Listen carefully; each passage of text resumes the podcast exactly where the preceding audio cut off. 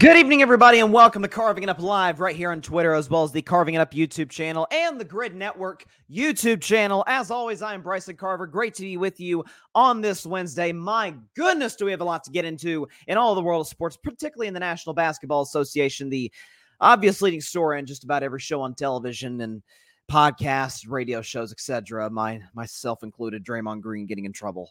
Uh, once again, I'm a massive Golden State Warriors fan. I'll lead that show, or I'll lead lead the show off with that topic in just a moment. Also, the Green Bay Packers. Yeah, you Packers fans, you didn't think just the Draymond story and Bryson's best ten coming up in an hour, and and uh, carving up the context surrounding Cam Newton's recent comments uh, about a half hour to forty minutes from now. You didn't think I was just going to let you skate by now, did you? You didn't think I was just going to ignore the fact that I did predict the New York Giants to not just cover, but to full blown get the upset and do so on a walk off field goal, uh, which is exactly, of course, what the G-Men and Tommy DeVito uh, was were able to do. I'll get into that in about 15 to 20 minutes at, at the end of today's show.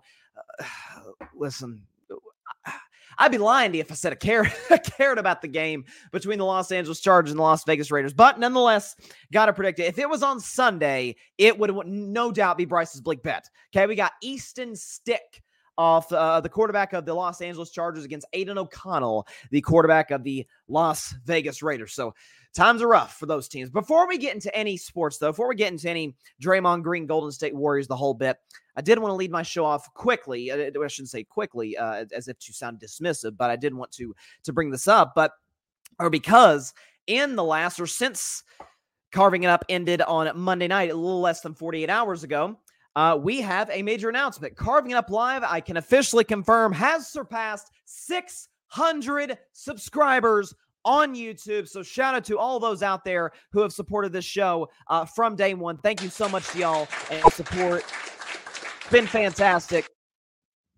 Uh, listen, uh, I, I started carving it up on YouTube in January of 2021. I remember that day, the next day on that show, I might have actually been wearing this hoodie for all I can remember. I know I was wearing a blue hoodie that day, but uh, it was my first live podcast. I had done carving it up since October of 2019. I was talking about the Buccaneers getting to the Super Bowl and all the, the you know, a lot of NFL stories at that and NBA stories at that time. And to think almost three years uh, to the day, I shouldn't say almost three years to the day, but nearly three years later, getting to 600 again, as I said from the get go, the road to 1,000 subscribers subscribers. I said before the football season when I was around, gosh, 180 some subscribers, somewhere in that ballpark. I said I'm, I'm to shoot for the stars, go for the moon, and like like John F. Kennedy said in the 60s, go for the moon and get to 1,000 subscribers by Super Bowl 58, which is February the 11th. We have surpassed 600 subscribers. So thank you. I cannot thank you enough for taking a couple seconds out of your day to hit that big red subscribe button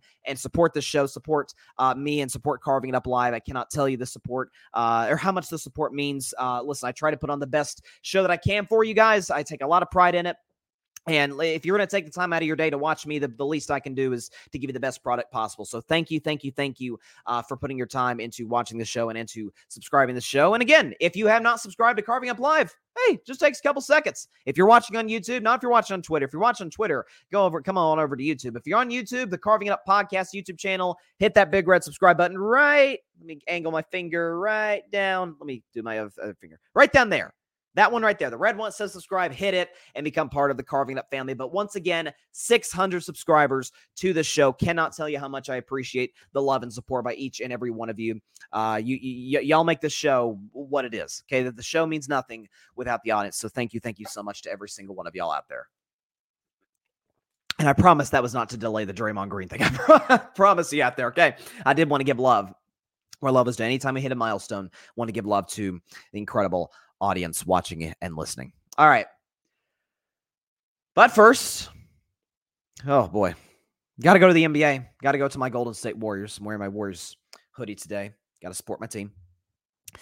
Because we, as in the Warriors, lost 119 to 116 to the Phoenix Suns. Mind you, the Kevin Durant less Phoenix Suns. This Phoenix Suns team where Bradley Beal, who's played all or came into this game playing all but three games, and was coming off of an injury. Beal was fine uh, the, the, last night. Beal was able to contribute uh, 16 points and five for 12 shooting, so still kind of working himself into the lineup.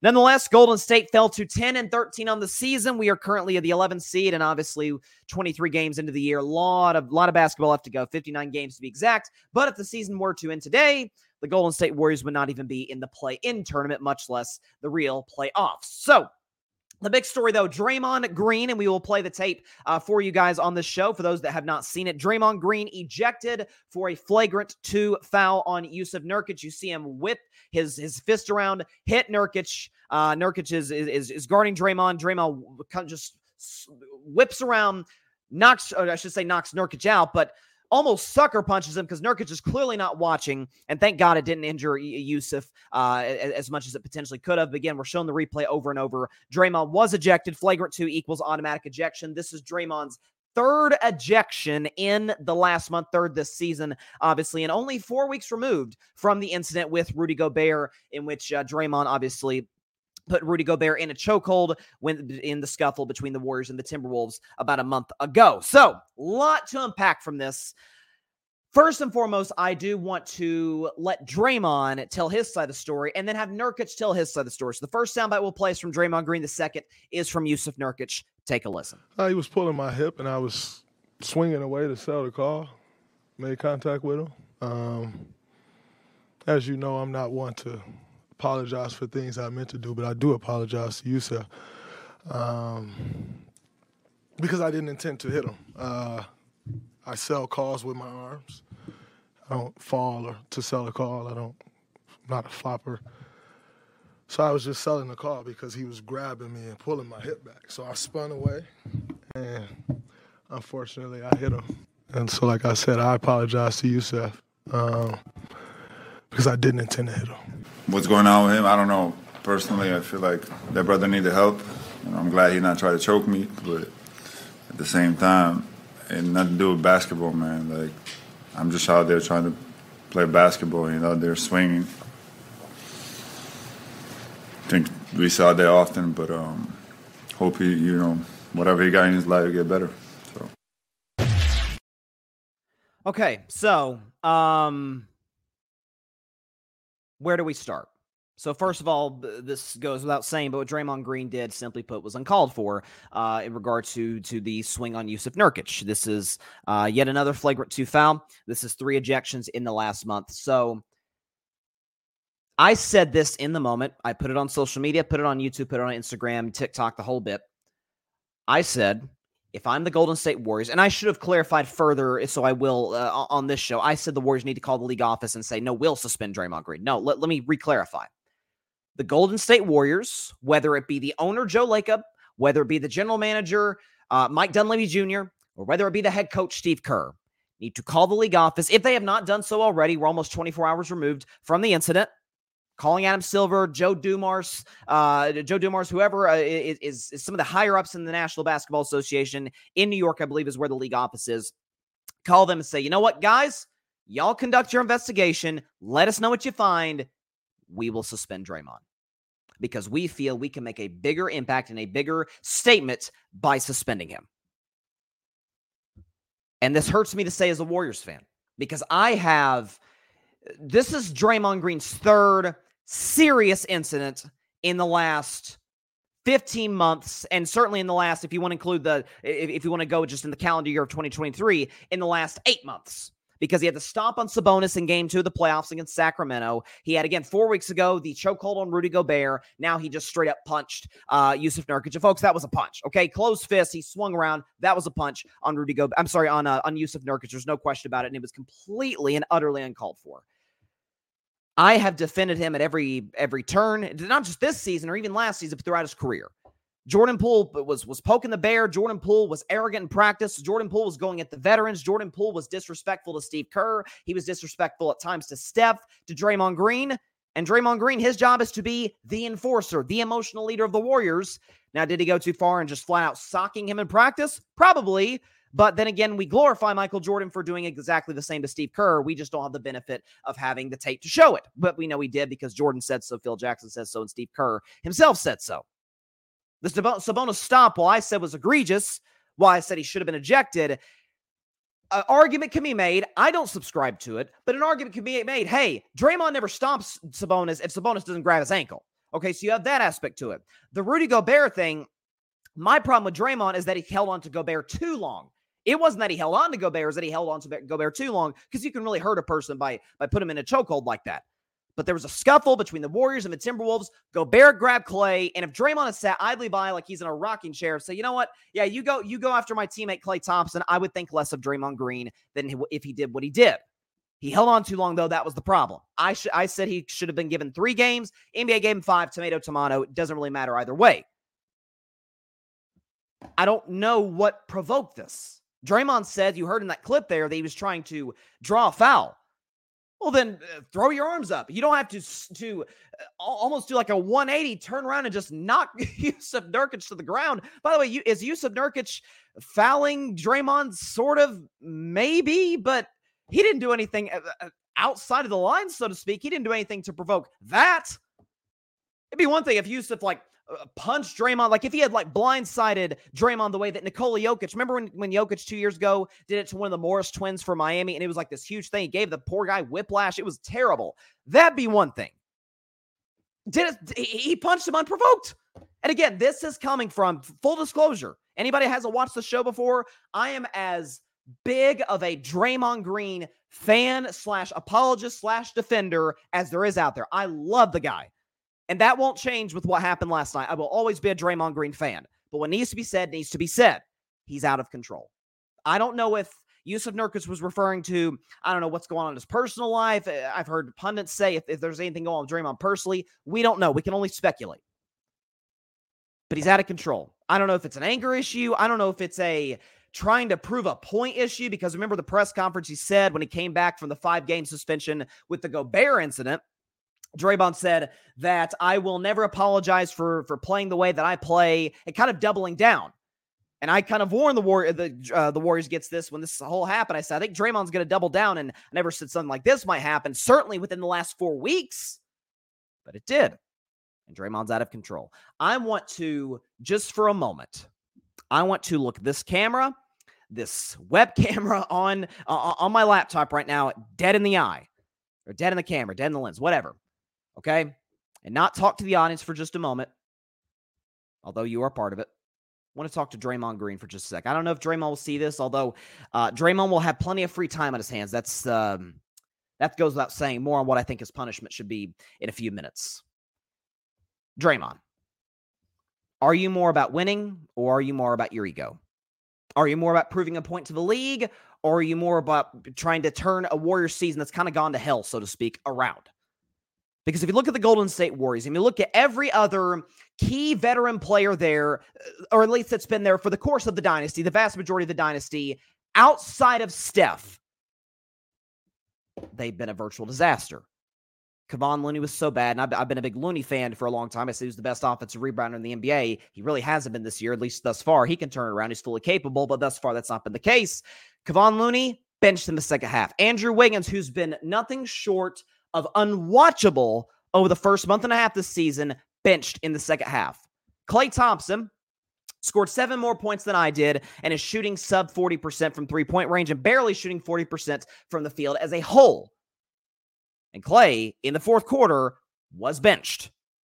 The Golden State Warriors, if you look at their leading scores Last night, Steph Curry led the Warriors in scoring with 24, an inefficient 24. He took 24 shots to get just as many points. But this is interesting to me.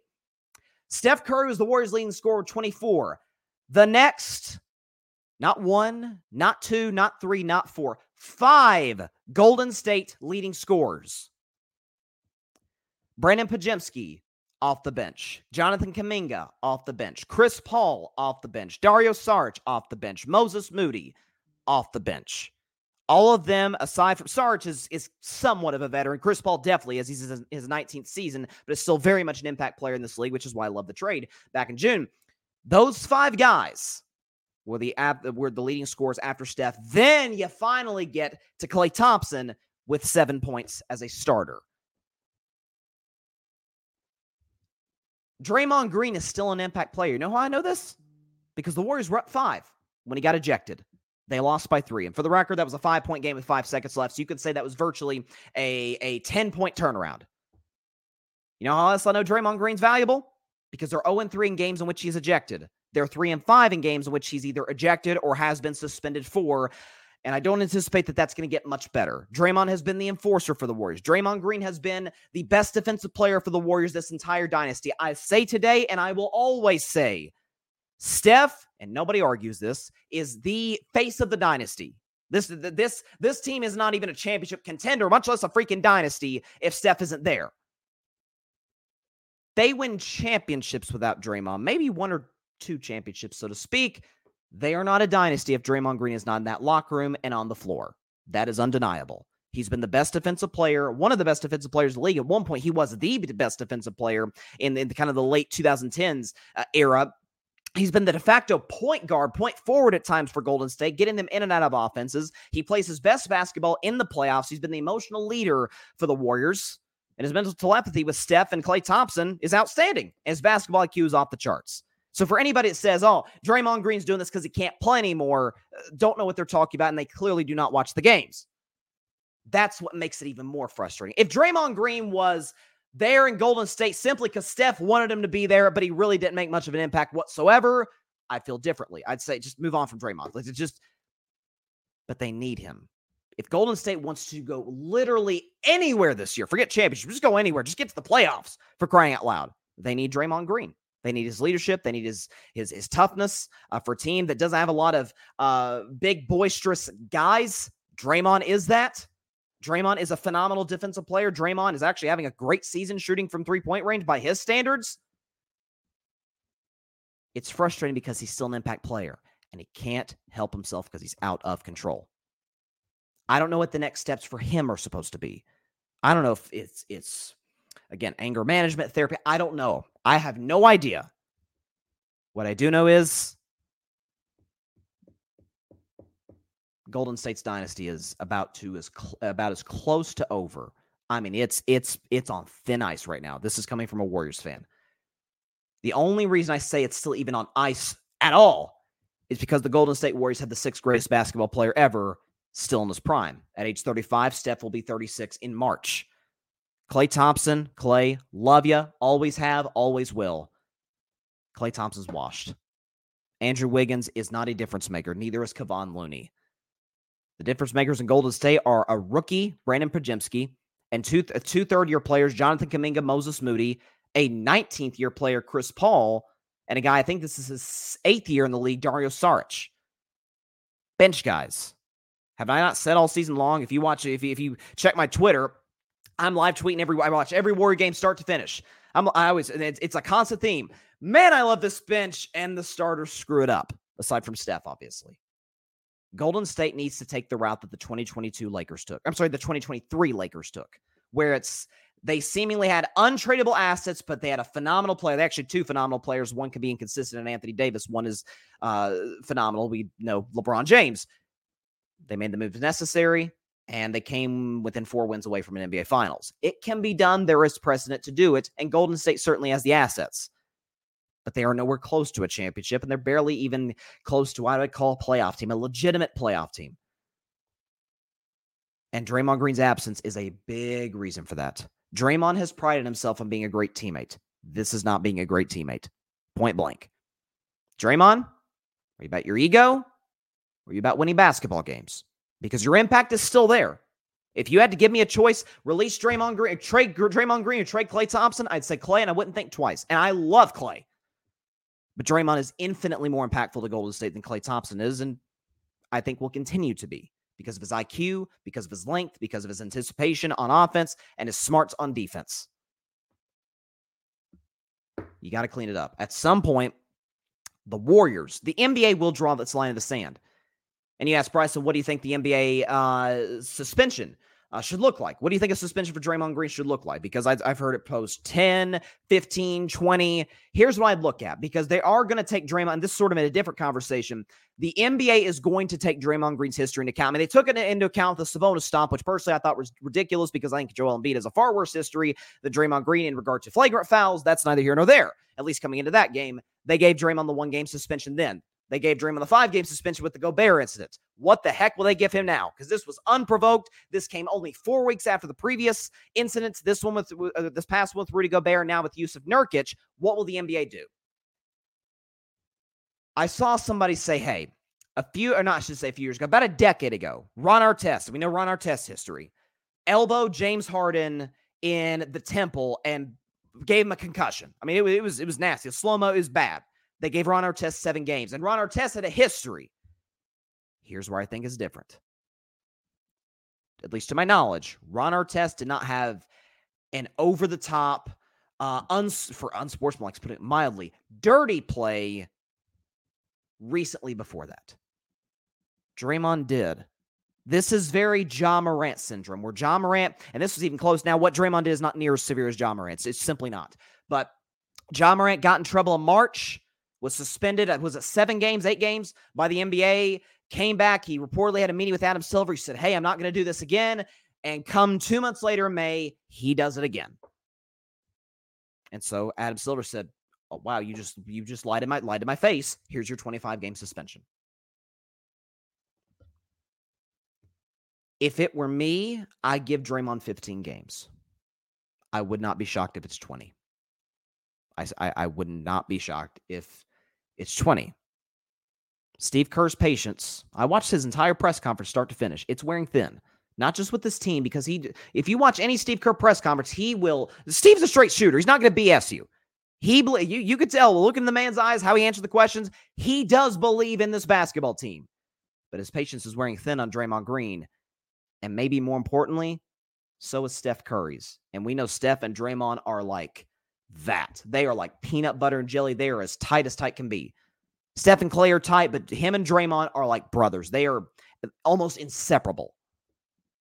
But even Steph seemed irritated. The Golden State bench, if you look at the play, the faces of the, those guys on the sidelines when Draymond's thrown out, just stone cold. It's like they didn't even care.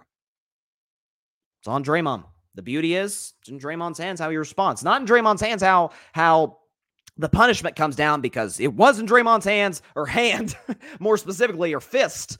Why this is even a conversation, why he put himself in this position unprovoked, socking Jusuf Nurkic. Is it more about your ego, Draymond? Or is it more about winning? Only time will tell. We've got a comment here. It looks like, oh, hang on. All right. Patrick Brown, what's up, Patrick? Golden State should suspend Draymond indefinitely, even if it means sitting out until January to send a stern message. Well, the thing is, and that's why I say it's the punish, the investigation and the punishment is going to come from the league office, as, as any punishment does. This, I honest to God believe, I this is what I would do if I'm the owner, Joe Lacob, general manager, and almost said Bob Myers. It's so weird not to say that. Mike Dunleavy Jr. or the head coach Steve Kerr, whoever it is. Maybe if it's all three on like a, you know, a, a multi-person call calling Adam Silver, calling league office and saying, let us know when you conclude your investigation. Give us the information. We will hand that suspension and fine down to Draymond Green because it will it will hold a lot more weight coming from Golden State than it will from Adam Silver. I firmly believe that. Uh, so yeah, Draymond Green. Let's. This is putting it mildly. Will not be playing basketball. Uh, certainly, this the comment by Patrick there says in, until January, if if not further than that. But uh, again, I would give him 15 games. It, it, at some point, enough is enough. And I still think Draymond's an impact player. I don't think this should be Draymond should be kicked out of the league. Absolutely not. But I heard that this posed earlier on television today, and then we'll move on. If Draymond, he's done this twice in the last month. Let's say he's gone. Let me do some quick math here. Let's say he's gone for 20 games. Okay. So that's one, two, three, four, five. Okay, that's five plus four. That's there's nine games left in the rest of uh, the 2023 calendar year. So Draymond would come back if it's a 20 game suspension in like late January. I think that would be Tuesday, January 30th against the Philadelphia 76ers. So with about two and a half months to go in the regular season, that's a lot of time. If Draymond commits a third, not, not a flagrant foul, not a flagrant one, not a technical foul, none of that I'm talking about if he commits another dirty act, he's gone for the rest of the season, and it's it's it's non-negotiable. He's gone.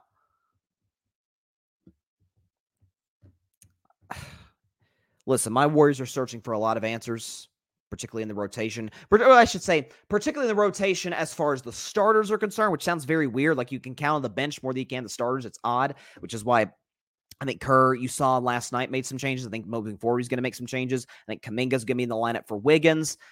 And in short order, Podziemski might be in the lineup for Klay. Or maybe Chris Paul will be in the lineup for Klay. Both have been infinitely better than Klay's been this season because I think Klay's in his own head because the contract stuff, which we got some intel from Shams Charania today that the Warriors offered Klay like a two year, $48 million extension. He turned it down. Now there's no talks between the two sides whatsoever. And the last thing for Golden State, and then I promise you I'll move, I'll move on to the NFL because I know that you, you're not just here for a Draymond Green show. But Steph Curry, again, I need to mention this, is 35 years old. He's going to be 36 in March. He still looks unbelievable. I still maintain I think he's one of the three best basketball players on planet Earth. If you had to give me, take any player in the NBA for one game, Steph would be amongst my three of LeBron and Jokic. Now, I don't think LeBron is top three. I think he is top five, so he's not far off. I think Jokic is the best player in the world. And as great as Luka's playing, as great as Embiid's playing, I definitely haven't seen him Embiid prove it in the playoffs. Luka, I have seen it, but I would simply trust Steph more because I've seen him do it more times in high leverage moments. I feel the same way about Steph at this stage of his career as I felt about LeBron last year. I remember doing a segment almost around this exact time of the year in December of 2022. It might have been December, January, where the Lakers were struggling. They couldn't win games. Anthony Davis was getting hurt, and LeBron was just putting up insane numbers. I said, Lakers, you have that at that time, it was LeBron's fifth year in LA. I said, LeBron has been in LA five years. You've been real contenders once. Don't give me 2021. Uh, Phoenix was better. Phoenix got to the finals, came two wins away from a championship. They were not going to win the championship that year, simply put. They weren't. Uh, 2019, they didn't even make the playoffs. Uh, 2020, they won the championship. 22, they added Westbrook, and it was a disaster. And then they started 2022, 23 uh, on, on a low note. I feel the same way about Steph. You have one of the greatest, it's not like I need to tell the Warriors this, but you have one of the greatest basketball players who's ever walked this earth. I think number six all time. I think he is banging on the door of the top five greatest basketball players of all time, and he's still in his prime. You can't waste the last few years of peak Steph Curry. You simply can't. A guy of that stature should be playing for titles every single season, like any other superstar would. I'm not going to write the Warriors off. I simply will not do that. But there needs to be massive changes if they want to stay in the hunt to even contend for forget the, the championship for a playoff spot. And Draymond needs to control himself. It's that simple. Can he? Remains to be seen. I did not think I'd be spending a half hour on Draymond Green, but uh, listen, I had to. That's where I'm at. I had to to kind of empty the empty my heart, empty my soul as a lifelong, and when I say die hard, I mean die hard Golden State Warriors fan. That's why it hurts me to my core to say what I said about Draymond just now and what, about Klay uh, being forget past his prime. Klay is washed at this point. That hurts, man. I grew up with those guys. I grew up with Steph, Klay, Draymond, Andre Iguodala, those guys. So it, it hurts to say that, but I can't. I'm not just gonna ignore what my eyes are telling me. You know, I know sometimes you have folks out there, one of them happens to be running for president, who tells you, don't believe your eyes. I don't believe in that whatsoever. But I, I did want to mention this uh, as we sort of transition because, you know, the fact of the matter is there was a football game. Well, actually, there was two football games on, uh, on Monday night. Both highly entertaining. Both came down the wire. There's no question about that. But Packers fans, you didn't think the Draymond Green story was just going to make me ignore what happened at the Meadowlands, MetLife Stadium against the New York Giants. This is not carving out the context, so I'm not going to use the Deion Sanders phrase that I will get to in about 12 minutes. But um, DJ, drop that track for me. Cheesehead Ozzy's. In- go, Pack, go! Hey, yeah. Go, Pack, go! More time. Go, Pack, go! you know, I happen to um to be related to a Packers fan. She's actually my sister, and she, and she was oh her and all Packers fans all around Packer Nation. And by the way, the Packers are one of those fan bases, like the Cowboys, like my Steelers, the 49ers. Uh, there's there's certain franchises that just seemingly have a, a fan base, that, and they travel so well, not just around America but worldwide. A lot of lot of fa- lot of Packers fans out there.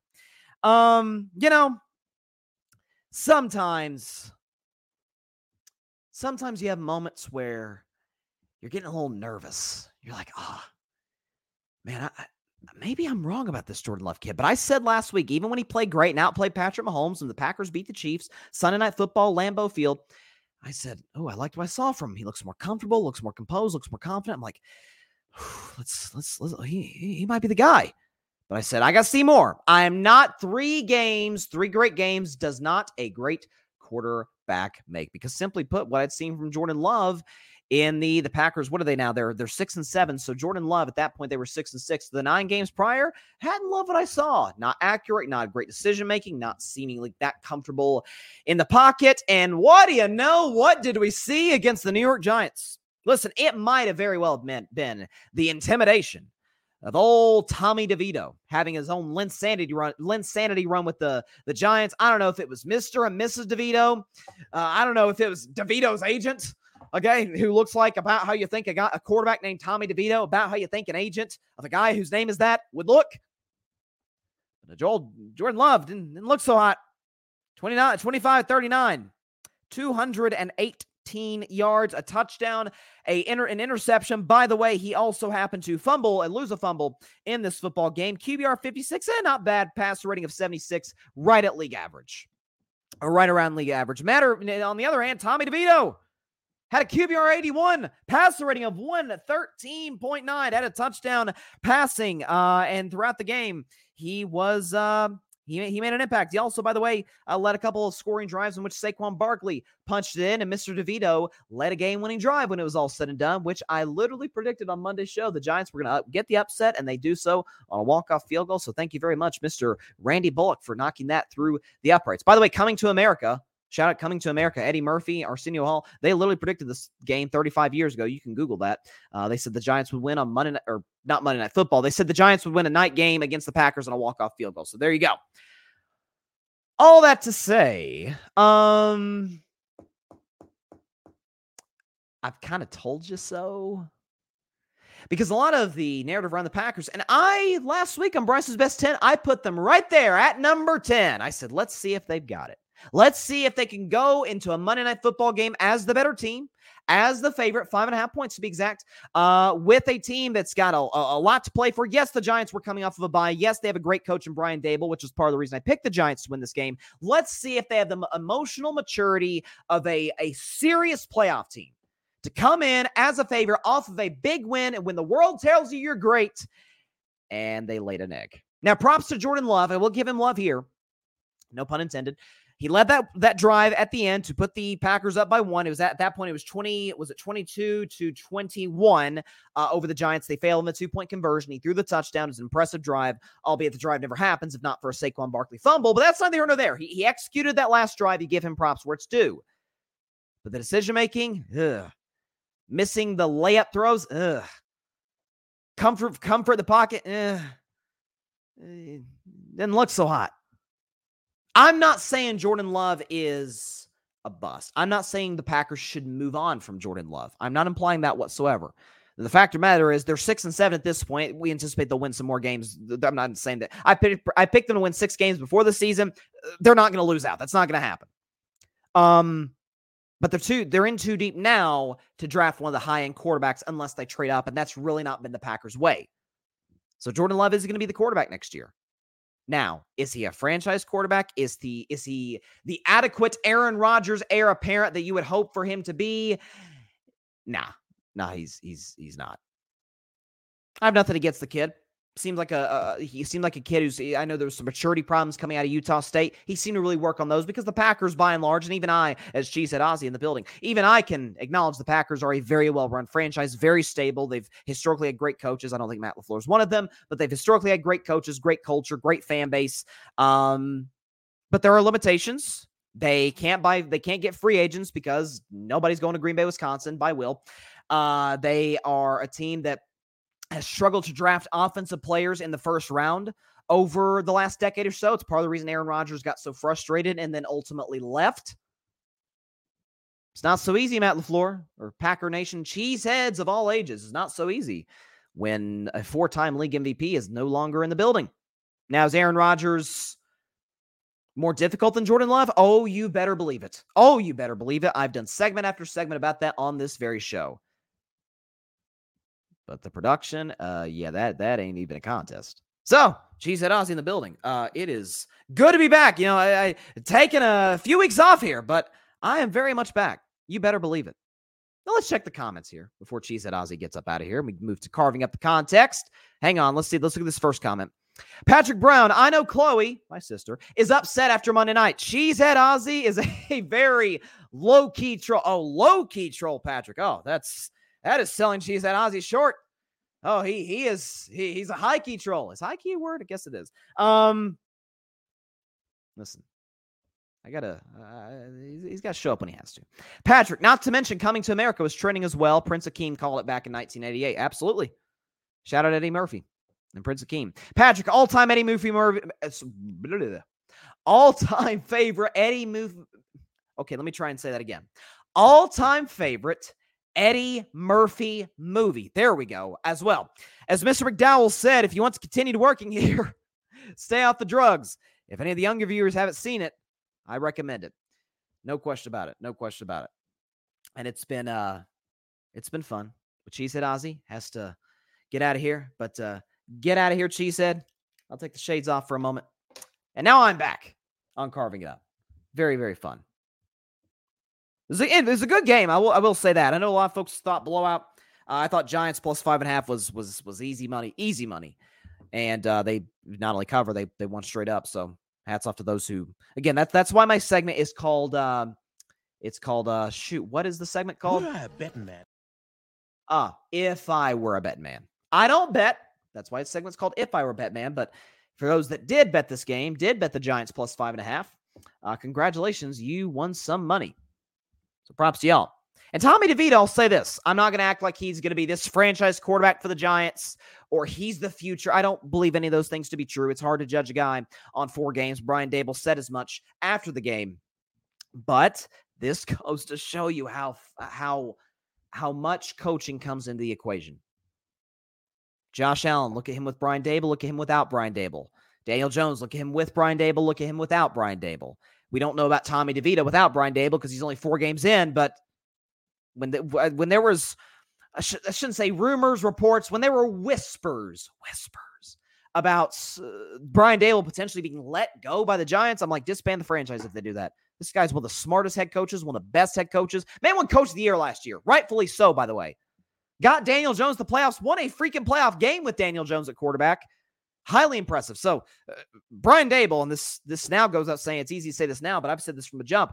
Uh, the least of uh of the Giants' problems. I love this comment here. I see it right here. I'm, I, let me put this up here by John Rivera of the Fan Perspective podcast.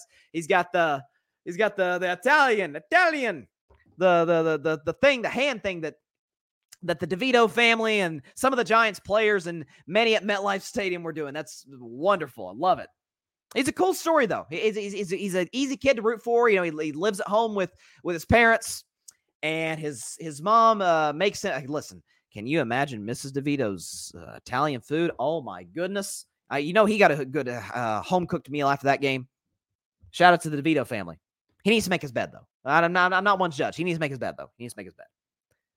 But uh, it's a cool story. Giants are five and A. I know there are people like, hey, they're a game out of the playoffs. Eh, they got at the Saints next week. Then they got to play Philly. Then they got to play the Rams. Then they got to play Philly again. It, it, it doesn't seem likely for the Giants, but certainly given how the season started, there's a lot of positives that you can take away from uh, from this four game stretch with Tommy DeVito and what the Giants will do at quarterback. I'm not sure because Daniel Jones is on that contract, and uh, you I anticipate they'll move on from from Tyrod Taylor, and Tyrod Taylor's been a model backup for a very long time in the NFL, and of course maybe they will keep him around to kind of mentor the kid. I don't know. The quarterback situation with the Giants is very interesting because the money involved.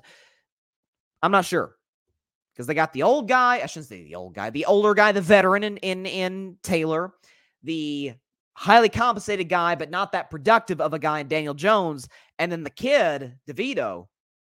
But it goes to coaching. You know, Mike Tomlin, when you are not stuck in the past of how to win in the National Football League and you adapt to the present, and therefore by adapting to the present, you put more emphasis on the quarterback position. And by putting more emphasis on the quarterback position, you develop the quarterback. Oh, all of a sudden he looks pretty good, doesn't he? Just a thought. As a Steelers fan, just a thought. I figured it was worth mentioning. All right. So this is one of my favorite segments of the week. I have two big ones every Wednesday. I got Bryson's best 10, which I'll do in about 10 to 12 minutes, my top 10 teams in the NFL. And for the record, this was the most I, I have not spent more time putting together my top 10 list of NFL teams than I have uh, this week going into week 15. Because, like, the top of the league, we kind of know. Uh, spoiler San Francisco, Baltimore, Dallas. We still believe Kansas City's good. All of these teams. But from about six on, from six to 10, there's teams that haven't been in it in a while. There's teams that that weren't in it last week that could have been.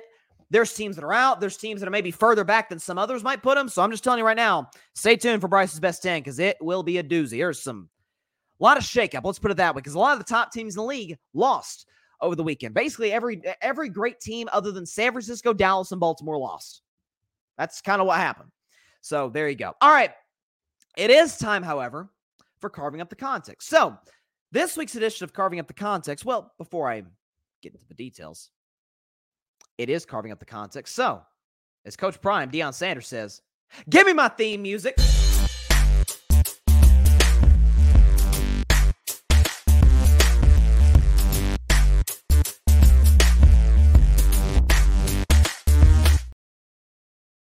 On this week's edition of Carving Up the Context, we've got an interesting one. So, former NFL quarterback Cam Newton, who has his own podcast, it's called Fourth and One. He's got his own podcast now. He's got his own YouTube channel. He's got over a million subscribers. Shout out to Cam.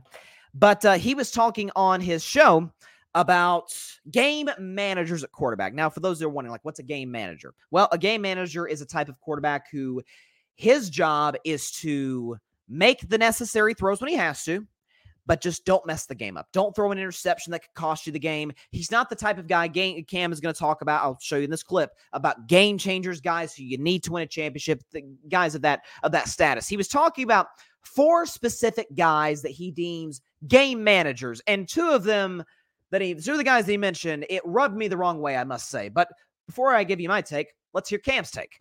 Brock Purdy, Tua Tagovailoa, Jared Goff, and really Dak Prescott. Mm. These are game managers. They're they're not difference makers. And when you say game manager, I'm not asking you to go out and win the game. I'm just asking you not to lose. Not to lose the game. That's listen. I don't give a damn what you do. You don't have to score every time. You just don't have to throw a pick every time either. If we're gonna really call a spade a spade, a game manager is different than a game changer. Well, he is right about that last fact. A game manager is very different from a game changer. And Fact the matter is, Cam Newton is one of the more productive quarterbacks that we've seen in the last decade plus or so. Cam Newton has an MVP on his resume. He has a Super Bowl appearance on his resume. He is probably the greatest rushing quarterback of all time. You could argue Michael Vick, Lamar Jackson, etc. Uh, but Cam's numbers simply back it up. I believe he has the most rushing touchdowns of any quarterback ever. Uh, there's some there's the guys that have come into the league similar to Cam's kind of mold. Josh Allen in particular, big guy, mobile, and Cam Newton. Listen, in his career, if you had to give me around the time that he was in his prime, if you had to give me, hey, Bryson, pick any of the quarterbacks league, which one just looks like a quarterback? I'd say take Cam Newton from the Carolina Panthers. Big, strong, I mean, bigger than most quarterbacks that we're accustomed to, but big, strong, million dollar smile, good looking, productive. At one point, he had the dab, he had the signature dance move.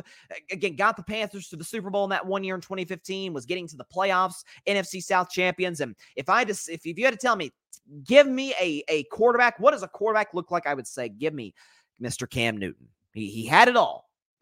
Um, except for the guy, uh, except for the things that a couple of the guys he mentioned, they have things that Cam never had.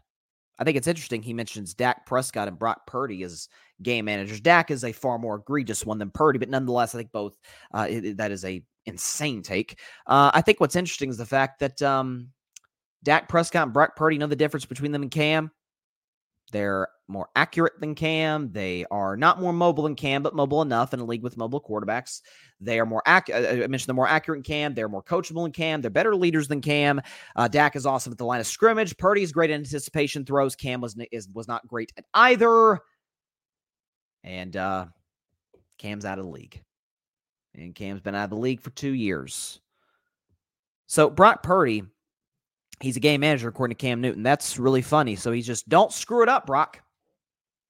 According to Pro Football Focus, the guy who's a game manager, Brock Purdy, is ranked first by Pro Football Focus in terms of passing grade. This is, by the way, this stat is is on 20 yard throws of 20 or more yards down the field. Here's where Brock Purdy ranks according to Pro Football Focus. He has a passing grade of 99.2. That ranks first in the NFL. He has a passer rating 138.5, second in the NFL. He is tied for fourth in completions with 27. He's tied for first in touchdowns with nine and has the best completion percentage again on throws of more than 20 yards down the field of 65.8 percent A game manager, in the simplest terms, again, as Cam mentioned, as I mentioned before, Cam's uh, take right there that you heard, is a don't mess it up guy. You can make somewhat of a case that that is Tua and that that is Jared Goff. I'm hiring Goff the most, but I would understand that take by anybody. It is insanity. It is ludicrous. And it is simply not watching the games, the tape, or looking at the advanced stats to say that Brock Purdy is that. And Dak Prescott far more egregious. What's interesting, too, if you think about Dak Prescott and Cam Newton, has Dak reached the highs that Cam has? No, he hasn't. Although I'd argue this season he's in the midst of doing just that. He's about to win league MVP, just like Cam did in 2015. He's not going to go 15 and 1 or in this case 16 and 1 or 15 and 2. He's not going to do that, but he has the Cowboys in the best position they've ever been into in a Super Bowl since the 90s. So you have that uh, component on there. But Dak has not reached the emotional and and statistical and uh I don't know, spiritual high, so to speak, at least at the quarterback position, as Cam has. He's certainly not reached the lows that Cam has, and that matters. Let's look because this is very interesting. I looked at this earlier today. I'm like, hmm, Let's look at Cam Newton's stats in his entire career, which appears to be over, and compare it to Dak's stats, the game manager, Dak Prescott. Let's check their stats. Oh, oh, wait. Cam Newton played basically 30 games more, 30 plus games more than Dak Prescott has played and Dak only has four fewer wins. Dak has a significantly better completion percentage than Cam. He has significantly more pass yards per game than Cam. He has just as many touchdowns as Cam with 52 less interceptions than Cam. He has a far better passer rating than Cam, and their playoff records. I mean, tomato, tomato. Dak two and four, Cam three and four. Might as well be identical. Dak's better than Cam from start to finish. I thought this was interesting as well. You know, game manager Cam Newton is the guy to tell us who's a difference maker. Did you know that Cam Newton never, never, you can check it out yourself, had a had a back had back to back seasons of winning seasons. Now he had three straight years of making the playoffs, but 2013 winning season, 2014 they went 7 8 and 1 and won a terrible NFC South. Sounds very familiar to today, by the way. The NFC South is just, it's in the dumps right now, kind of like it was in 2014. And then 2015, he broke through. He got to the, the Panthers to the Super Bowl. He was amazing. He was the MVP, and frankly, deservedly so.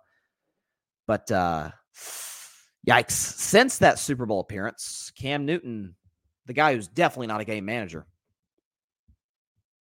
went 23 and 37 after his MVP year. And in his final year in the league, the last time we saw Cam Newton, he was cut by the Patriots in favor of Mac Jones.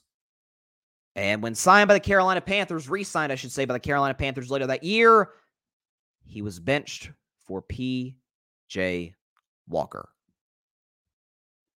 But Dak's not a difference maker. Brock Purdy is not a difference maker. They are not the difference between winning games and losing games. People talk about well, the Panthers being in this compromised position that they're in now, where they're not just irrelevant, they are easily the worst team in the league. Were they much better with Cam? Well, they were better with Cam. They were, though, irrelevant, though. 2016 missed the playoffs. 2017, they got back to the playoffs and lost to the Saints. 2018, they collapsed at the end of the season. 2019, Cam got hurt early on. 2020, he was with the Patriots. They went seven and nine. In 2021, they cut him, and then he went to the Panthers and went 0 and 5. Don't lose the game, he says. Well, Cam, in the middle of his, I guess you could say athletic prime, because we kind of think of the prime years for athletes around like 28, 29 years old to around 33, 34 years old. It's like a four or five year stretch.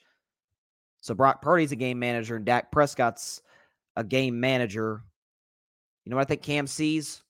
He sees a guy in Dak who has very good tangibles and amazing intangibles. And the same can be said about Brock Purdy, by the way. He sees those guys. He sees the mold for quarterbacks today, and he knows he's not it. Guys like Joe Flacco are still playing in the NFL and, frankly, playing well. Brian Hoyer is playing in the NFL or played in the NFL this year. Didn't play well, but he's still in the NFL. Older backup quarterbacks still kicking. Aaron Rodgers still in the in the NFL. We are actually having questions about whether or not Aaron Rodgers can come back from a blown Achilles at age 39 because those guys by and large were accurate, good team guys. Aaron not so much, but Aaron's talent is is some of the greatest we've ever seen in the history of the sport. And Cam's is not. So Dak, by and large, give me Dak's career, give me Cam's career. I'll take Dak's any day of the week. His stats, we could put him up one more time. One more time. Dak Newton, Dak Prescott versus Cam Newton. Dak has a better record. Dak has a better completion percentage. Dak has more pass yards per game. Dak has just as many touchdowns as Cam with 52 less interceptions. Dak has a pass rating 14 points better than Cam Newton and only has one fewer playoff win than Cam Newton. It's in some instances the same guy, in some cases a more productive guy. And Brock Purdy, and listen, I, I have pushed back against the idea that Brock Purdy is the MVP over Dak Prescott, but do I think he's a franchise quarterback? Oh, no question. Accuracy is off the charts, leadership is off the charts, mobility is very good. Anticipation throws, he's one of the best, if not the best in the NFL, outside of probably Joe Burrow. Game manager, huh? Yeah, way I see it. According to Vegas, top two for MVP. I'll leave it at that. Got a lot of comments here. Uh, my man Parnell, what's up, Parnell? He says, in fairness to Cam, Dak and Purdy were never as dynamic as Cam. Dak was a game manager in the first three years because of Zeke and how great, Zeke and the offensive line was. Dak over the years has improved. I don't know about better leader than Cam. Uh, Cam was a better leader than you give him credit for. For Purdy, he's considered mid because the offense around him. Well, the, the numbers, uh, advance and and face value, scream Brock Purdy is not mid. He's simply not. Uh, do I think he's top 10? Probably not. But do I think he's 11, 12? Yeah, but that ain't mid. Uh, Parnell, plus Tua has shown he can be more than just a game manager. The problem with Tua was Brian Flores and injuries. That is absolutely fair. Plus, this is Parnell still. Plus, Cam hasn't had the receivers or weapons that Dak had. Uh, fair enough. Uh, Cam never had anybody as good as CeeDee Lamb, but I would argue Dak certainly never had a tight end as good as Greg Olsen. Is it fair to say that? And since Dak, because listen, Parnell is right. I'll pull up Parnell's first comment. He said, he said Dak was a game manager in the first three years because of Zeke and the O line. Absolutely true. I do not disagree with a single word of that. But he's evolved into something different. Folks, he threw for 4,900 yards and 30 touchdowns in 2019. In 2020, in the limited action, he had five games. Folks, he had the most passing yards through five games in the history of the NFL to start a season before his ankle snapped. In 2021, 4,800 yards and was it 37 touchdowns, which happens to be a Cowboys record this year. I mean, last year was an outlier. We all kind of acknowledge that. This year now, uh, leading vote getter for not vote getter, they haven't voted yet. Leading uh, candidate for MVP, most touchdown passes in the league, one of the best in terms of passer rating, QBR. Let's see. Patrick says Cam Newton is a little bit bes- is a little beside himself that he's not playing. Dak and Brock are having awesome seasons, whereas Cam's ego has kept him away from football. Dak over Cam any day of the week, no doubt about it. Parnell. Cam also never had a route route runner like a great route runner like Amari. Yes, but I'll ask you this, Parnell: as inaccurate as Cam was, do you think he would have gotten the ball to Amari as well as Dak did? Because if you remember, Amari Cooper had an amazing rookie season in 2015, had, I think, a pretty good season in 16. 17, not the same guy. First six games of 18, not even close to the same guy. Gets Dak Prescott, boom. Offense takes off in Dallas at the end of 2018 and going into 2019. Parnell, some of those numbers in 2019, Dak put up empty calorie numbers. Plus, against good teams, he struggled. I mean, I could show you multiple games against good teams in which he took them down the wire. I could show you the Saints game. I could show you the Vikings game. Both of those teams made the playoffs. Uh, now the Eagles game, if you want to hold that game against him, be my guest. That's one of the worst games of Dak's career. Did he have a shoulder injury? Yes, but we're not going to give you that that excuse when you're one of the best quarterbacks in the league. We wouldn't give it to to Mahomes. Now Mahomes better than Dak, obviously. We wouldn't give it to Josh Allen. We wouldn't give it to some of these guys. So we're not going to give it to Dak. Um, but still, at the end of the day, 4,900 yards, 4,900 yards. Like that's Dak was top five in passing yards that year. Would I have would I say he's a top five quarterback that year? Of course I wouldn't say that. Absolutely not. But this notion, and I've, I've heard a lot of this. Oh, Dak is this is we've we've never seen Dak look better. Yes, that is true. But oh, th- this is we've we've Dak has never sniffed elite until this year. Uh, the numbers, the film, the wins, everything that matters literally says the exact opposite. Like that's one of the things that I got a kick out of with Dak is the first three years of his career, the Dak, I won't even call them haters, the Dak skeptics were saying, yeah, he's winning, but his stats, eh, not great. Well, then the next couple of years, Dak's uh, the wins are not there. The Cowboys went, I think it was eight and eight in 2019, and then in 2020, yeah, in 2020 they were like two and three if you include the game that Dak got hurt, and they were one and three going into that game. But Dak's numbers were off the charts. Well, starting in 2021, the numbers were amazing. The wins were there. Well, win the playoffs. Well, 2022, he does win in the playoffs. He actually just so happened to retire the greatest player in the history of the sport with a four touchdown game. I'm just saying. This, this, this, this, this all matters. And now this year, the wins are there, the stats are there. Shocker, shocker. I can tell you right now, only time will tell, but Dak stays healthy. Big knock on wood there. That is going to remain the case. And as for Brock Purdy, listen, I know there's, I, I, I I'm very careful when I talk Dak and Purdy for MVP because I never want to make it sound like that I am anti Purdy. Because there are some people I, I, watch on television, listen to radio that are like legit anti Purdy, and I don't get it. Act like, oh, he's just Jimmy Garoppolo 2.0. No, he's not. He is simply not. The numbers back it up. The film backs it up. Kyle Shanahan's trust in him, which is reflected in the film, backs it up. He's a better deep ball thrower, more mobile than, than, than Garoppolo, a better decision maker than Garoppolo ever was. And so I think Purdy is a franchise guy. I, have said that for a while now. And to act like he is some game manager, if you took Purdy out the Niners, their backup is Sam Darnold. Do I think they'd still be good? Absolutely, because their roster is loaded. Do I think they'd be a Super Bowl contender? No, I, I don't. If they matched up against Dallas or Philly, I'd take Dallas or Philly. I simply would. And if you took Dak off the Cowboys, we've seen what they are offensively with that Dak, and it ain't pretty. They struggle to break. They're like the they are the Cowboys by the numbers are the Pittsburgh Steelers when Dak misses games. There's one game in 2021 against Minnesota where there's an outlier, but I think there was one game, and I think it was I think it was last year one of the games Dak missed when they played the Rams and Cooper Rush threw for like barely two, uh, barely 100 yards. So, and that's not a shot Cooper Rush because he's a good backup, but the offense drops precipitously when Dak is missing in action, no question. And ever since Purdy took over for Garoppolo, the Niners' offense has reached new heights. But uh, Cam Newton is uh, he's dead wrong here. Patrick, Cam's immature behavior after losing the Super Bowl done it. He's never recovered, and that's where his career took a whirlwind. Yeah, it's it's.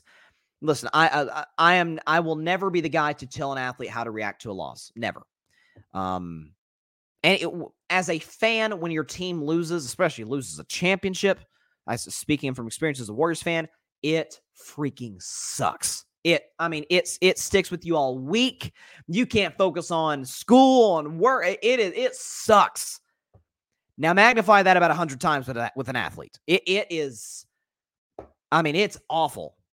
And however, I am I, am especially this way with quarterbacks way more than any position. I think there is a way at the quarterback posi- position in which you are to conduct yourself. And simply put, that Cam Newton press conference after that Super Bowl was a an abject disaster. I remember at the time Deion Sanders calling him out for it. It was it was bad. And yeah, Cam really hasn't been the same player since. He really hasn't been. More comments. Parnell. Plus, we have to stop bringing up win loss as a quarterback stats. If if uh, win loss record matters, then Dak is better than Herbert. Well, first of all, Parnell, Dak is better than Herbert. He's beaten him twice, outplayed him twice. But uh, but I, I do agree with you. I'll put up your first comment. Uh, yes, win loss. I, I have I am 1000% in agreement with you that win loss is not always a quarterback stat. That's why, again, I pushed back on the Jimmy Garoppolo thing for years. That, if you look at Jimmy G's win percentage, is like top eight all time. it's like he's not even, and it, would be like guys like Aikman, Montana, Brady. I'm like, he's not even close to these guys. So, yes, wins is not, let's put it this way, Parnell. I think if we judge a quarterback strictly off of wins and losses, it can be a bit misleading. But it certainly isn't irrelevant. It isn't something we should just act like doesn't matter. I mean, it does matter that Tom Brady has won more games than anybody. Now, does the Super Bowl championships help? Of course they help. Um, but oftentimes the guys at the top of those lists, they're all Hall of Famers. So wins do matter at some point. Now, in the case of Herbert, you talk about Herbert there, and, and, and again, I that that might sound harsh. That Dak is better than Herbert has outplayed a Herbert in, in both occasions that they've um that they faced off against one another, and Dak's production has been off the charts. But I've been a Herbert guy from the jump. And I don't put a, a big portion of the blame uh, for the Chargers' failures on him. I I, I don't. I, I, have been at the front of that line. I remember when they they made the move for for for uh, for Kellen Moore and they kept Brandon Staley. I'm like, man, I feel sorry for the guy. I feel sorry for Justin Herbert. He's got an incompetent head coach. He's got a clueless offensive coordinator. Now, Dak's never had an incompetent head coach. Garrett, I was never a fan of, but Garrett was not incompetent. He had winning seasons before Dak. And, and Kellen Moore, Dak had him and had some success, but then in other cases didn't. Patrick, Dak is mature, a leader, poised, and excuse me.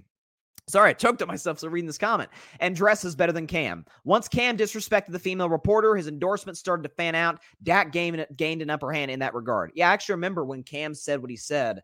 Uh, I remember he insulted the female reporter. He said, uh, he said it's funny to hear a female, uh, and he like emphasized female talk about routes. It's like, like, dude, it's that that's. I mean, that's the that's as sexist as it gets. I mean, half NFL fans are women. And for the record, you know, I I I, I try to give love where it's due to people on on all networks because I want to give love where it's due because I think these people work incredibly hard. Uh, you ever seen Mina Kimes break down film on ESPN? I promise you, women no routes. Let's put it that way, Cam. But uh, yeah, I remember da- uh, Cam lost his his Oikos yogurt. I think it's called Oikos uh, yogurt uh, sponsorship and endorsement, and I think Dak got it when it was all said and done. I don't think Dak's with them anymore, but it's funny that it, it, passed down from, from guy to guy, but the traits that make Dak and Purdy great are sustainable. The traits that make Cam great aren't. So there you go. That's where I'm at with that. But yeah, on this week's edition of Carving Up the Context, Cam Newton talking about Dak and Purdy as game managers. No, he he he way off. Just like his fashion as as let's see.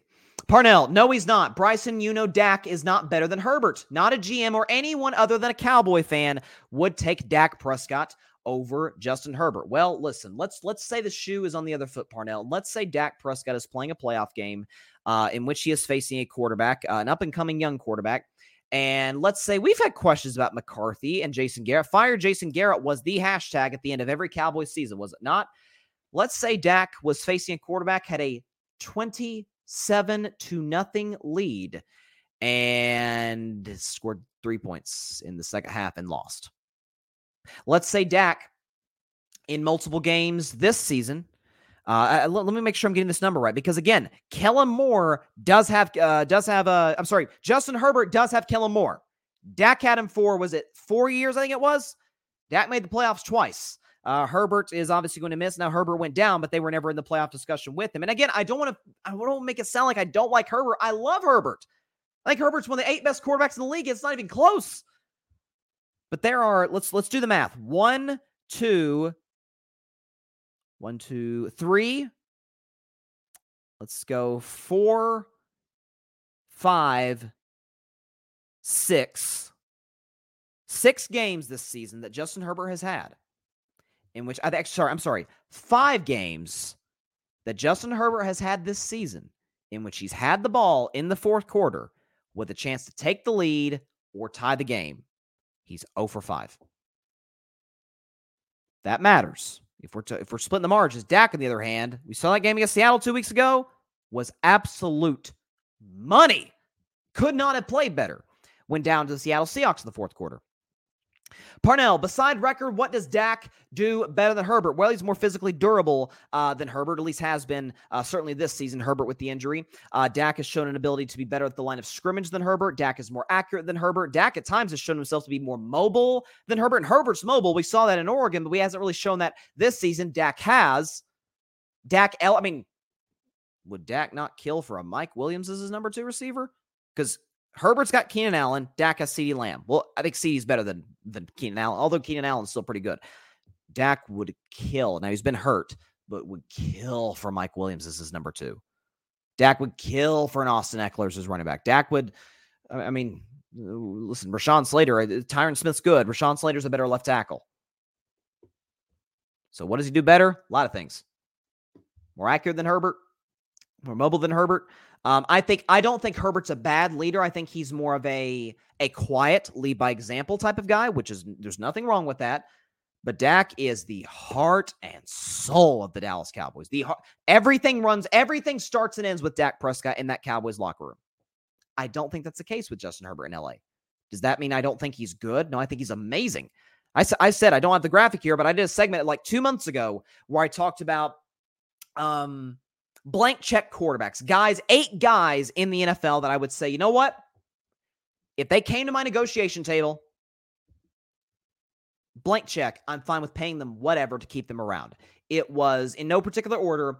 It was Mahomes, it was Burrow, Allen, Lawrence, Dak, Hurts, Herbert, and Lamar. It was those eight guys. I, am not willing to put Purdy in there yet. Not, I'm definitely not willing to put Goff in there yet. Stroud has been amazing. I need to see him do it another year for before he put, goes in that uh, category. Patrick Brown, uh, Herbert. If Herbert had a real coach and an offensive coordinator, I'll leave it there. Herbert is a sensational talent, but is being wasted with Brandon Staley. There's no question about that. No question about that. Um, but again, if we're splitting the margins, Dak was still very good. He was, he was excellent. It was excellent in 2021 with Kellen Moore. Herbert is having the worst season of his career with Kellen Moore. Now, I put more of that in Kellen Moore, but it was better. Parnell, Tim Tebow has a better record than Big Ben. Would you take Tebow over Big Ben? Of, of course. Like Eli beat Brady twice in the Super Bowl. Is he better than Brady? Of course not. But that's that's not the only thing that I, I you heard me mention. Parnell, Dak's more accurate. Dak's a, a has been more durable physically. Uh, Dak has shown an ability to be more mobile than Herbert. Dak is better outside the pocket than Herbert. Dak's a better leader than Justin Herbert. Dak has was more successful with the offensive coordinator that Herbert currently has. That matters. Uh, all of these things, uh, you know, listen, as bad as Brandon Staley is, as much as I think he should lose his job at season's end, should have been lost his job last year after the Jaguars loss. Herbert's had the ball in his hands five times, fourth quarter, chance to tie or win, 0 for 5. We'd be crushing Dak if that were the case. Actually, we did in 2019. Dak had a resume very similar to that in 2019. We crushed Dak. In many ways, rightfully so. We didn't do that with Herbert. I mean, we didn't. So that's that to me, that's a false equivalency partner. It isn't just did he beat him? It factors in, it's a factor, it's not the factor. Yeah, Tebow did beat Big Ben in, in, a playoff game and actually kind of outplayed Big Ben. Um, Eli beat Brady twice, outplayed Brady both times. Of course, nobody would take Eli over Brady. Nobody would take Tebow over Ben. It is a factor, it is not the factor. Parnell, it's like a full blown debate now. And then we'll move to Bryce's best 10 after this. Parnell, CeeDee Lamb is better than all those receivers on the Chargers. Johnston with key drops and Williams can't stay healthy. Other than Ekeler, what else? Well, first of all, Ekeler's better than Tony Pollard and was better than is better than anything Ezekiel Elliott put out from 2019 on to last year. And now Johnson, you you got me. I was dead wrong about Johnson. Dead wrong about Johnson. Uh, but, oh, okay, how about this? I totally forgot. It's a Tennessee guy. How about Joshua Palmer? Joshua Palmer's been a very productive receiver in the NFL. Now, if you had to give me Josh Palmer, or Brandin Cooks, I'd take Brandin Cooks, but Palmer's the Chargers three when healthy. Mike Williams has been better. So again, yes, are we splitting hairs? Uh, of course.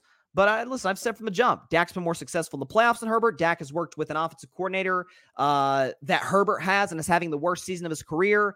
Uh, Dak has been able to to show a, a level of um, consistency in terms of leadership Parnell, I think the Spanos family is wasting away Herbert. We know how cheap they are. No question. And they're, they're, I'll tell you where the Spanos family is cheap. They're cheap at head coach because I remember Terry Bradshaw was on television like a month ago and he said that Sean Payton, who worked with Bradshaw Fox, that he wanted to go to the Chargers. He wanted to coach Justin Herbert and they wouldn't want to pay him. They didn't want to uh, to give up the necessary compensation to the Saints, uh, who still had who, the rights to Payton's contract and they wouldn't pay for Sean Payton, so they kept Brandon Staley. They're cheap in that regard, but I will say this: the Chargers have, I think I, I read the stat uh, about a, a month or so ago. The Chargers have the second most expensive defense in the NFL. So they were willing to pay for defense. They paid for Herbert. Um, they're definitely going to pay for Rashawn Slater, I would think. Ekeler's probably a goner after this season, but only time will tell. Keenan Allen has has made solid money over the course of his career, so they've been cheap with coaches, yes, not cheap with the current players that they have. Let's put it that way. All right, let's turn into it. This went from Cam criticizing Dak and Purdy to Dak versus Herbert, but nonetheless, we we have to move on. So this was easily the most difficult I've or the, the most uh, trouble I've had putting together Bryson's best 10. It really was. Because aside from a select few top teams in the National Football, like a select, aside from a select uh, top few, basically every team we consider, some may not, some may, but every team that's generally considered a Super Bowl contender, all of them but three loss, all of them. And so, what do you do with those teams? What do you do with those teams that are on the fringes, kind of wild card teams?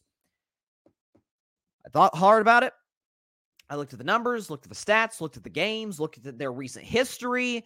I said, okay, I'm going to put this together. And so it is now time for this week's edition of Bryson's Best 10. So let's get the background music going and look at our first uh, our first team on Bryson's Best 10. We got the background music. There we go. All right. Okay, sorry, I had to get the music lined up there. Okay, the 10th best team in the National Football League, dropping three, sorry, four spots from last week. It is the Miami Dolphins. The Dolphins dropped to 10th on Bryson's best 10 this week, and here is why. Last Monday night, this past Monday night, was about as inexcusable a loss as you could possibly think of for a championship contender. Miami had multiple opportunities where Tennessee blew it on special teams. Miami got a pick six by a defensive tackle. You can call it a thick six if you want to do such a thing. Uh, Tua Tagovailoa was unable to sustain long drives. Tyreek Hill went down, and when he went down, the Dolphins' offense went down, which is why I say I think Tyreek Hill is the second is number two for MVP this year. That aside, uh, Miami's defense struggled to stop Will Levis, a 14 point lead blown in a three minute span. I have always really liked Miami. I've never loved them. I think Tua has proven to me he's a franchise quarterback. Tyreek Hill has proven for a long time he's one of, if not the best receiver, this certainly this year, the best receiver in the sport. Jaylen Waddle productive as well. Raheem Mostert, I like what they bring to the table, but they have a key fatal flaw that their head coaches mentor, Kyle Shanahan, also has. It's the only weakness of the 49ers. I don't trust them playing from behind. It's not that I don't trust the Dolphins to play from behind. It's that I don't trust the Dolphins when a little bit of adversity hits. I mean, my gosh, they get blown out by Buffalo. They they lose to Kansas City when things aren't going uh, perfectly offensively. They lose to Philadelphia. They score 10 offensive points against a terrible Eagles pass defense. We've seen the, what the Eagles have done the last few weeks on defense. And then this game against Tennessee, you actually get breaks to go your way but then when Will Levis gets hot, you blow it at the end. Miami's still a top 10 team, no question about it. Still a, an outside shot at the one seed, but a devastating loss to Tennessee, as, as close to an unforgivable loss as you could possibly have. The Dolphins are the 10th best team in the National Football League, staying in the state of Florida and staying in their spot on Bryce's best 10. At number nine, it is the Jacksonville Jaguars. The Jaguars, the ninth best team in the National Football League, and here's why. You're like, Bryson, hey, Jacksonville ninth? Yes. So a Jacksonville lost to Cincinnati. I dropped them tonight. I think I have, I am at fifth coming into that week. They dropped tonight, and I said I'm going to have Jacksonville kind of on the fringe top 10 until Trevor is able to be back healthy. Well, here's the problem. He played on Sunday against the Browns, and it was very much a mixed bag. He had three touchdowns, but he also had three interceptions and was outplayed by Joe Flacco. But this is now four straight games. Four count that four straight games for Trevor in which he's had three touchdown passes. Now he's doing it with a bum ankle. So that that's and by the, by the way was able to put up 27 points on an awesome, awesome Cleveland Browns defense. I think it was 27, I believe, and they lost the Browns 31 to 27 in that contest. Listen, I still like what Jacksonville is offensively with Calvin Ridley, Travis Etienne, and of course Trevor Lawrence doing the job. Once he gets back healthy, or at least is able to be healthy, I will fairly judge them. I still think they should have sat him against Cleveland, lost that game, sat him against Baltimore, lost that, and then run the table in their last three games of the season. The Jaguars might be making the same mistake with Lawrence as the Bengals made with Burrow. Only time will tell. But today, I still see if, Lawrence is healthy and even moderately healthy, they are the ninth best team in the National Football League. At number eight, I think we're doing something on Carving Up Live we have not done since the very early stages of this season. We're doing so in week 15. A team with a losing record is not just in the top 10, is in the top eight. It is the Los Angeles Rams. The Rams are the eighth best team in the National Football League. And here is why. You're like, Bryson, this Bryson best 10 is getting off to a weird start. You got the Jaguars with a beat up quarterback losing two straight at ninth, and the, the Dolphins at 10th when many had them in the top five, and the, the Rams losing record at eighth. Yes, I do. Here's why. I do not believe in moral victories. I think you're play you're you're paid and you play to win the game, as Herman Edwards said. However, if there was any such thing as a good loss, impressive loss, however you want to slice it, it would be Sunday against the Baltimore Ravens, a game in which Baltimore's defense came in with the number two scoring offense in all of football, and all Matthew Stafford and the Los Angeles Rams did in that game in Baltimore, by the way, with the Ravens coming off of a bye. Stafford led the Rams offense to 31 points. All it took was a special teams error in overtime for the Rams to end up losing that game in the end in overtime to a Ravens team that many see as the favorites in the AFC. This is a Rams team while Cooper Kupp is still not healthy. Puka Nacua, the highest graded rookie according to Pro Football Focus. How about Matthew Stafford as well since week 11? He's fourth in touchdown to interception ratio, sixth in passer rating, second in touchdown pass percentage, and fourth in 20 yard completion. So Matthew Stafford is quietly having one of the better seasons of his career given the circumstances. Sean McVay is still a brilliant head coach, and the defense, while they didn't play well on Sunday, has shown glimpses of, of a very talented defense. The Rams, I think, are going to make the playoffs. I think they're better than Green Bay. Even though they're behind Green Bay, they're going to catch them despite their schedule. The Rams are the eighth best team in the National Football League, despite being six and seven, having more losses than wins. At number seven, they don't move just by default, uh, so to speak, because the teams that lost in front and behind them.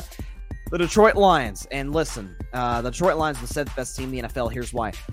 I am. Um, I'm not feeling so good about my preseason prediction. I predicted the Lions to get to the NFC title game coming into this year, and uh, not looking so hot. It's it, it's not. The Lions have dropped three of their last four games. The defense has struggled massively against. Uh, or should say, sorry, the Lions have lost. I think sorry two of their last three. Yeah, the Lions have struggled in the last uh, month or so.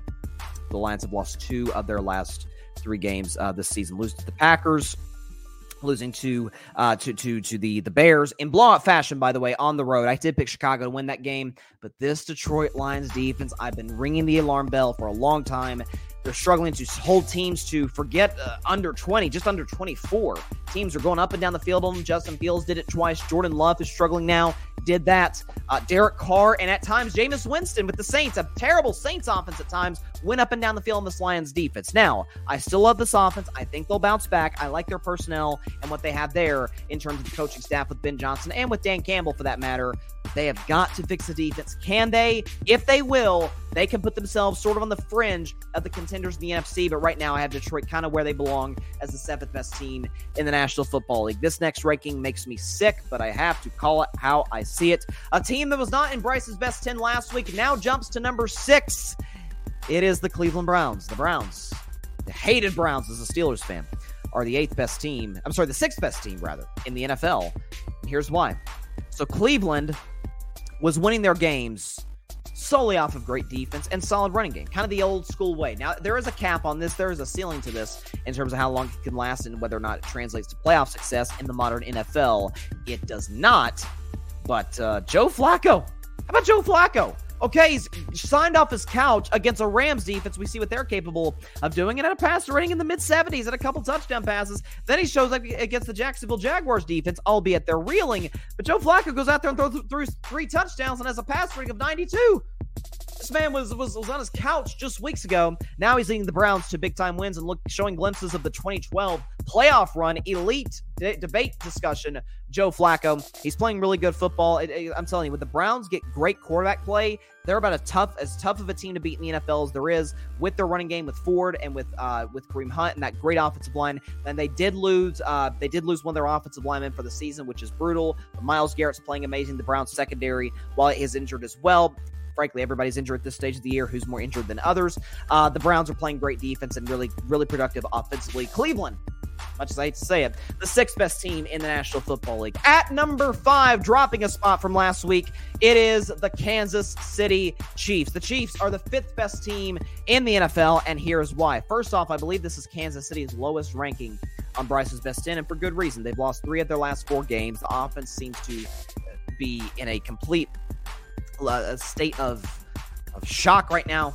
Mahomes is not playing anywhere close to his best football. Obviously, we saw the play late Sunday against the, the Buffalo Bills, in which the uh, touchdown from to, from Mahomes to Kelce to Toney was called back because Toney was offsides. And I think Mahomes' frustrations, I talked about on Monday's show, had a lot to do with the fact that he felt like that was Kansas City's last punch in that football game. Now, their defense is playing well. They did hold Buffalo's high powered offense to 20. Uh, they, they played very well after Buffalo went up 14 to nothing in the first half, only giving up two field goals after that. I still believe Kansas City can get it right. I do. I think the the the coaching is there, the quarterback play is there. They still have a Hall of Fame tight end, and I do like Rashee Rice a lot more than most. And the defense is excellent, so they are still very much a contender. I don't think anybody in their right mind would be shocked if the Chiefs end up in Vegas in Super Bowl 58. But at the end of the day, I cannot lie about what I've seen from them offensively. They have not shown it uh, over the last few weeks, really most of the season, if not all season long. The Chiefs whilst they still have a great defense, an awesome quarterback, and an awesome coach, and still a productive tight end, albeit he seems to be showing signs of age. The offensive line struggling. Pacheco was out. The Chiefs right now are the fifth best team in the National Football League. At number four, they drop a spot from a week ago. It is the Philadelphia Eagles. The Eagles are the fourth best team in the National Football League, and here's why. So, They've suffered a not one but two straight blowouts to the two teams that I have above them in the conference. That obviously being San Francisco and Dallas, losing 42 to 19 to San Francisco at home, mind you, and then 33 to 13 to the Dallas Cowboys. To the Eagles' credit, by and large, their offense has been overwhelmingly productive. They came into that Cowboys game with the sixth ranked scoring offense in all football, so they were productive in that regard. Jalen Hurts playing pretty good football, uh, some of the best football of his career, given the fact that he's hurt, given the fact that he's had to play from behind in a lot of these games. But this Philadelphia Eagles defense is absolutely positively atrocious in virtually every way, shape, or form. If you look at their numbers over the course of this uh, first part of the season, they're 28th in opponent points per game, 30th in opponent red zone touchdown percentage, dead last in the NFL in opponent third down percentage, 28th in opponent pass yards per game, 31st in opponent touchdown to interception ratio, and 29th in opponent passer rating. So this Eagles defense can't stop a nosebleed, and Jalen Hurts and the offense is kind of struggling for it. They're not playing complementary football. They have a massive game against Seattle, and I think this is an opportunity for Philadelphia to say, yes, we are contenders. We are the defending NFC champions. We have an elite quarterback and, a, and a, at least a competent defense, although they have shown that at all this season. I think the Eagles still have the capability. They still have the roster to potentially get to and win a Super Bowl. But right now, I'm not liking what I'm seeing from them. The Eagles are the fourth best team in the National Football League. At number three, it is the Baltimore Ravens. And now this obviously makes me sick as well as a Steelers fan, but the Ravens can't lie about what I'm seeing. They are the third best team in the National Football League, and here is why. So, I thought that win against the Rams, and by this list, you know how highly I think of the Rams. I think even with the losing record, they're the eighth best team. I think the, the way Baltimore has been winning the last month, especially with the Mark Andrews injury, consider the fact that they've had a great defense. They've been able to stop teams from really getting to anywhere between 15 and 20 points. They've been playing well, but the offense has kind of sputtered ever since Andrews went down. But for them to play a Rams defense that have been hot, hot, hot as of late, and to score 37 points, albeit six of those came on a special teams touchdown at the very end. But Lamar Jackson playing outstanding football, running the football, throwing the football. Um, the, the, Baltimore Ravens running game seems to be in good shape. Odell Beckham Jr. seems to be more and more comfortable in this offense. And because that win, yes, Lamar has to at some point at least creep into the MVP discussion with about a month of play to go. I like what I'm seeing from the Ravens offense. Listen, every defense, especially when facing a hot quarterback and a hot team, which the Rams are, every defense is is has the right to have a bad game every once in a while. They showed, like what a lot of Super Bowl contenders show, they can win in multiple different ways. The Ravens showed you that in that game. They are the third best team in the National Football League. At number two, staying right where they were at from a week ago, it is the Dallas Cowboys. The Cowboys are the second best team in the National Football League, and here is why. So, look, it goes without saying that Dak Prescott has been the best quarterback in the league this season, is the MVP this season. And if you look at uh, what he's been doing statistically uh, this year, he's been absolutely phenomenal. In the Cowboys' five game winning streak, he's graded first by Pro Football Focus at a grade of 93.8.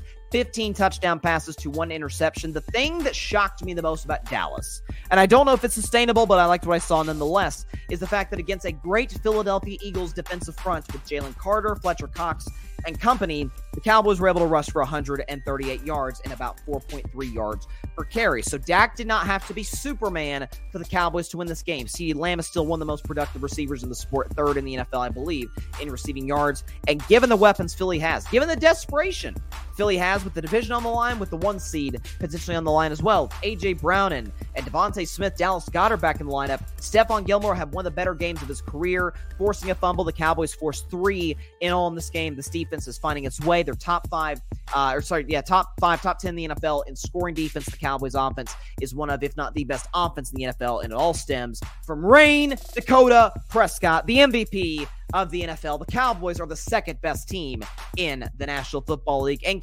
retaking, I should say, retaking, maintaining their rightful place at number one. It is the San Francisco 49ers. The 49ers are the best team in the NFL, and here's why. So, first of all, San Francisco's been number one longer or more weeks than any team this season. The Ravens have been number one. The Lions were number one at one point.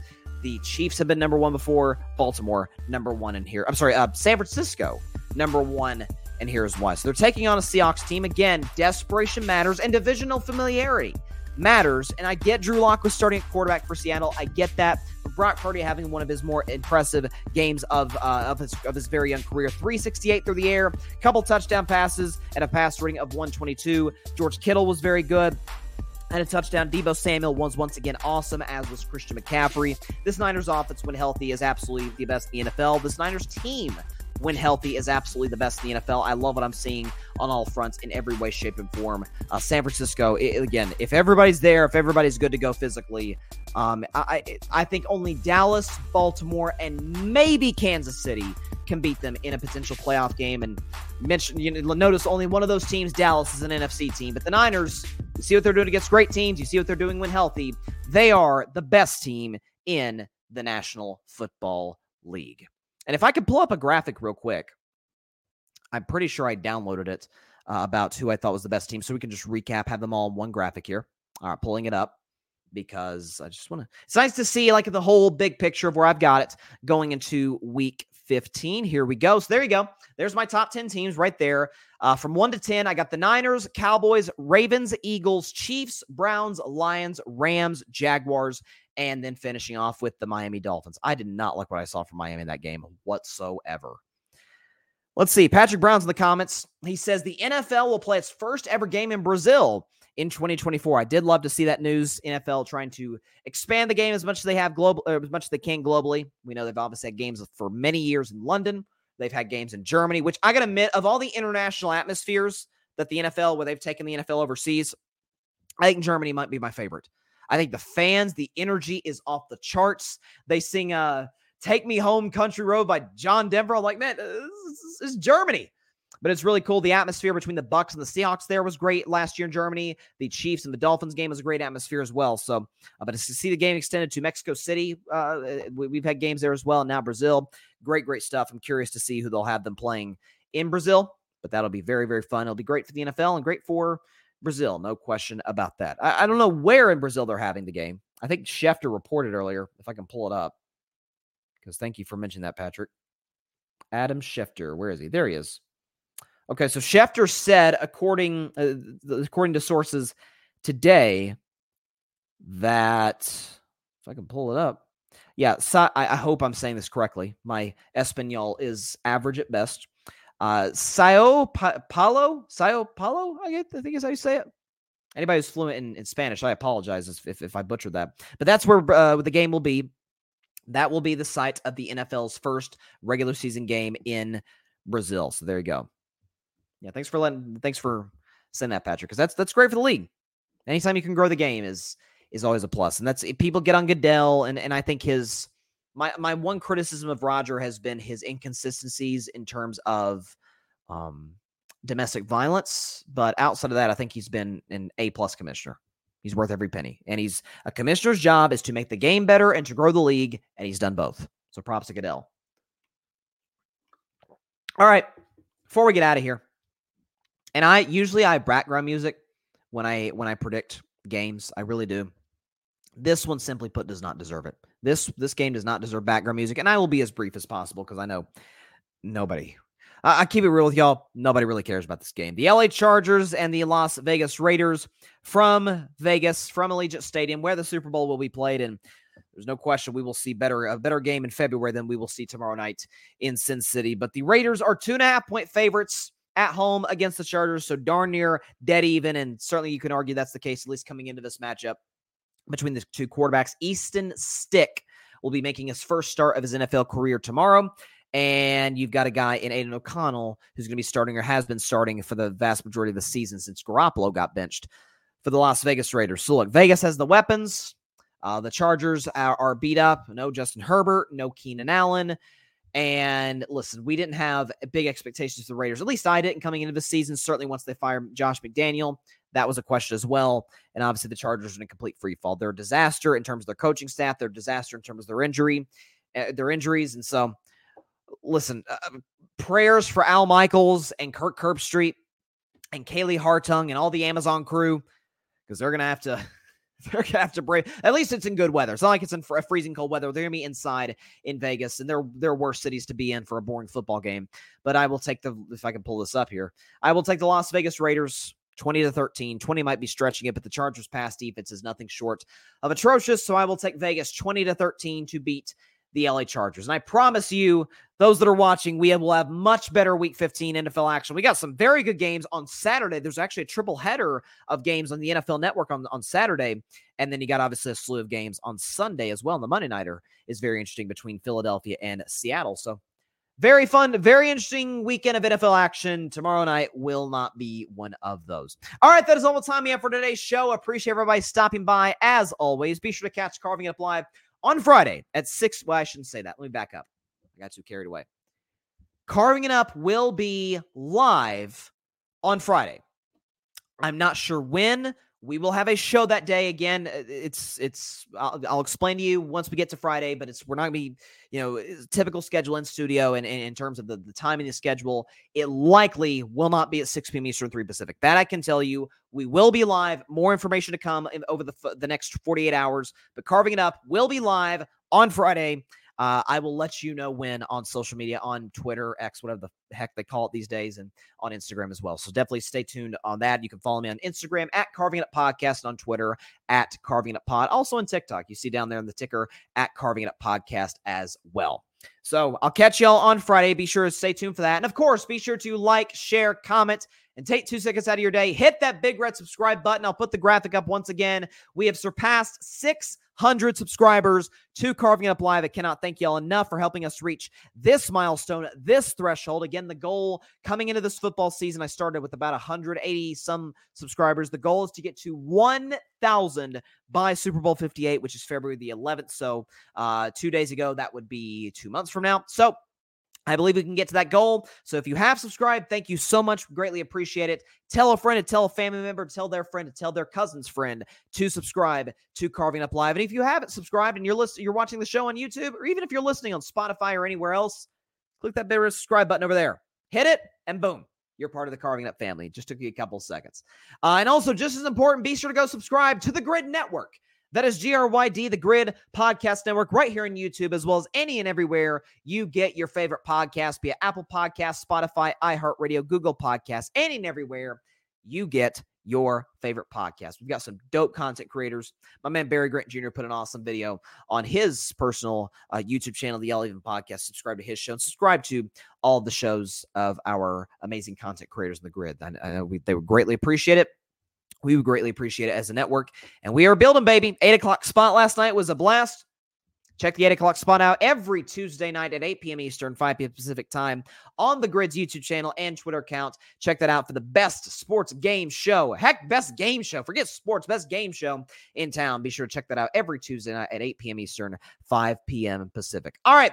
I'll see y'all on Friday. When I don't know, but I will tell you ahead of time so you can tune in for NFL predictions week 15 as well as some other topics in the world of sports. I imagine I'll be leading the show off with Draymond Green, but it's sports, so who knows? Only time will tell. So, see y'all then. Please be sure to stay safe out there. Please be sure to take care of your physical as well as your mental health. And please, please, please be sure to contact your local state representatives and senators to demand change for gun violence here in America. This is a problem that really, really needs to be addressed. And I'm very passionate about it. So, let's address this in the best way that we can. And that's demanding change from our leaders. All right.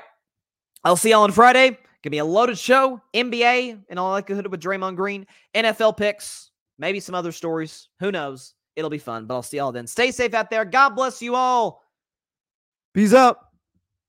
It was nice to have Cheesehead Ozzy back in the studio, wasn't it? Thanks so much for watching the show on YouTube, and be sure to go click that big red subscribe button and check out the other clips and full shows from Carving It Up Live, as well as our other incredible content creators here on the Gryd Network.